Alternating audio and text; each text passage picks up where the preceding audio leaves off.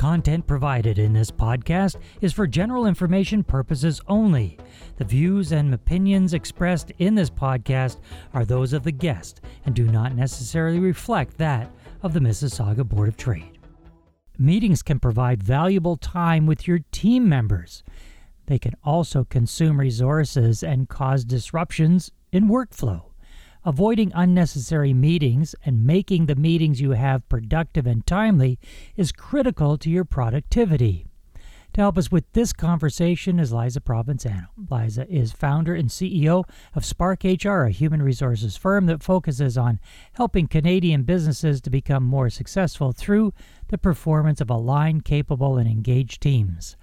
Liza is an experienced HR professional, bringing 20 years of practical HR perspectives and insights to the solutions that Spark HR offers clients. Welcome, Liza. Hi, David. Well, Liza, you have touched on one of my pet peeves, and and and something that I I hold so near and dear and so passionately, um, because meetings, especially the ones that are unnecessary uh, and and people that are late and just non-productive. It just makes me crazy that we have them. And since we've been in the COVID world, I I, I don't understand it. I mean, back to back with no transition time. Um, I don't know what the heck we're going to do when we go back to in-person meetings. If we actually have to allow for travel time, or maybe we won't do that. Anyways, let's start with. Uh, with with the meetings in today's world? Do you find that we are having more meetings? Are we cramming more in? Or are we are we having unnecessary meetings? Well, I, I think there's both of those things uh, are are true, David. I do uh, hear that we're from from talking to the leaders that I work with. I am consistently hearing uh, leaders comment on the number of meetings they're having, how that's extending their day, they comment on the lack of transition time. It's back to back to back to back. Uh, they talk about getting their work done, their actual job and their thinking time, uh, planning time done in the evenings. Um, and and they also uh, comment too sometimes on being even double booked and just getting meeting invitations for that, that are filling up their calendar. So it does definitely there's this angst about time getting away from us even more so than it did before. It's a challenge. It is. It is a challenge. But uh, so let's talk about the. Um, uh, I mean, meetings are valuable. People need to get together. Yes.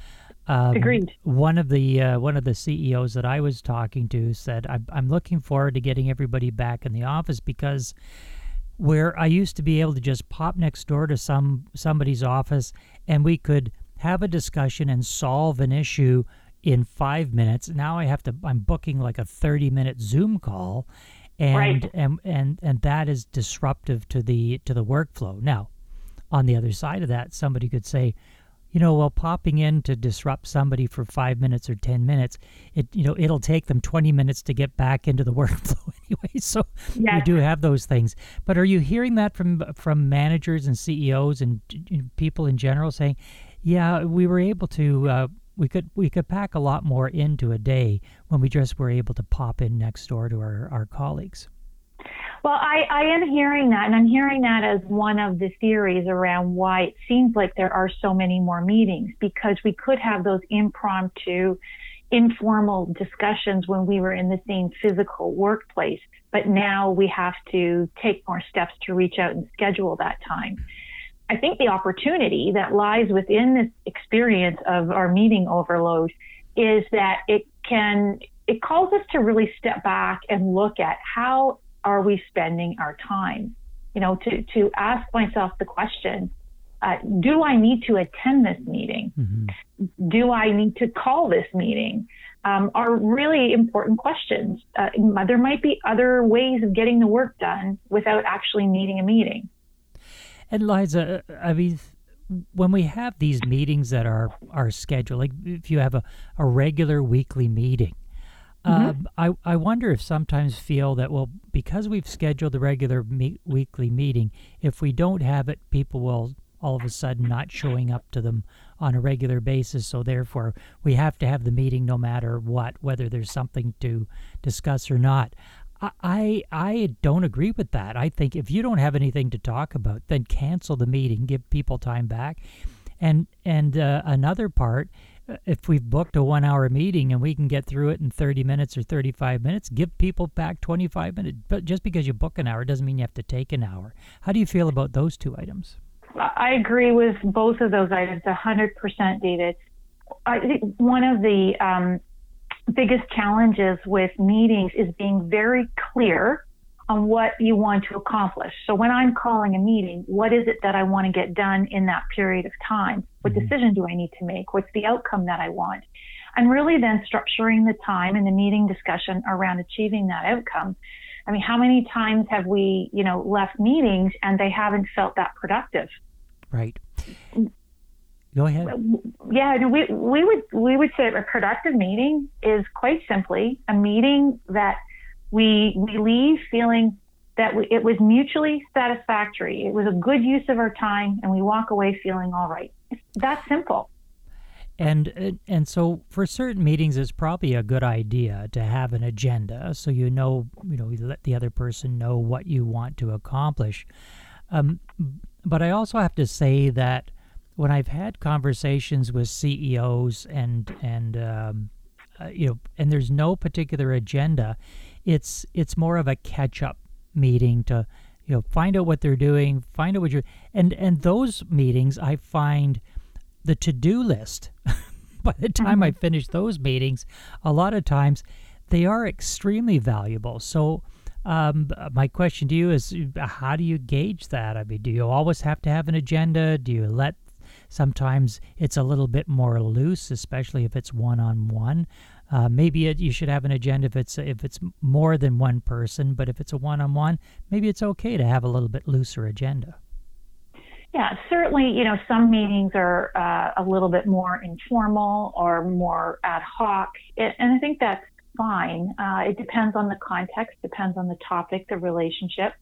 Um, but I, what the constant is, whether it's on paper as an agenda or it is in my own mind on uh, it's the clarity what's the purpose of having this conversation even if i'm stopping by your office david for 10 minutes there's a reason why so what is that reason why i need to talk with you and just being clear about that in my own mind and then articulating that with clarity to you to say this is what we need to talk about can make that time that we spend so much more productive and efficient too. And so, if somebody doesn't have uh, an agenda or something specific to talk to you about when they pass by your office, you just tell them, keep on moving. don't, don't. or, big sign. Don't stop. You can have a little chat and say hello and how you're doing, but you know, in terms of getting work done, I think that's where we really need to be clear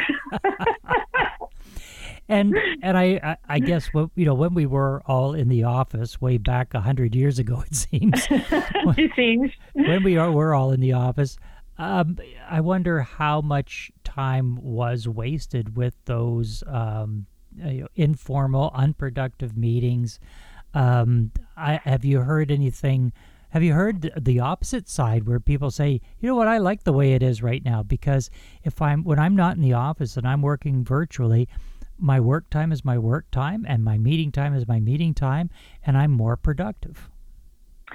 I, I do hear people saying that they are more productive uh, in a remote work environment. So that experience certainly is there, and I've seen that um, also proven out in some of the research that's come out both since the pandemic started, but even beforehand. Um, that said, I mean, the risk of an unproductive meeting is there, whether we're, we're in person or whether I'm meeting with you through a Zoom video conference. Uh, it, it, goes back to, uh, you know, make, how do I, how do I choose to spend my limited amounts of time in the day? Well, you would think after hundreds of years of meetings, we would have nailed this thing down. Apparently, we haven't done it yet. So, um, a juicy topic, and uh, we can always talk for uh, for many, many minutes on productive meetings. We've been in conversation with Liza Provenzano. Liza is the CEO of Spark HR. Liza, thanks for being with us. Thank you, Dave. It's always a pleasure.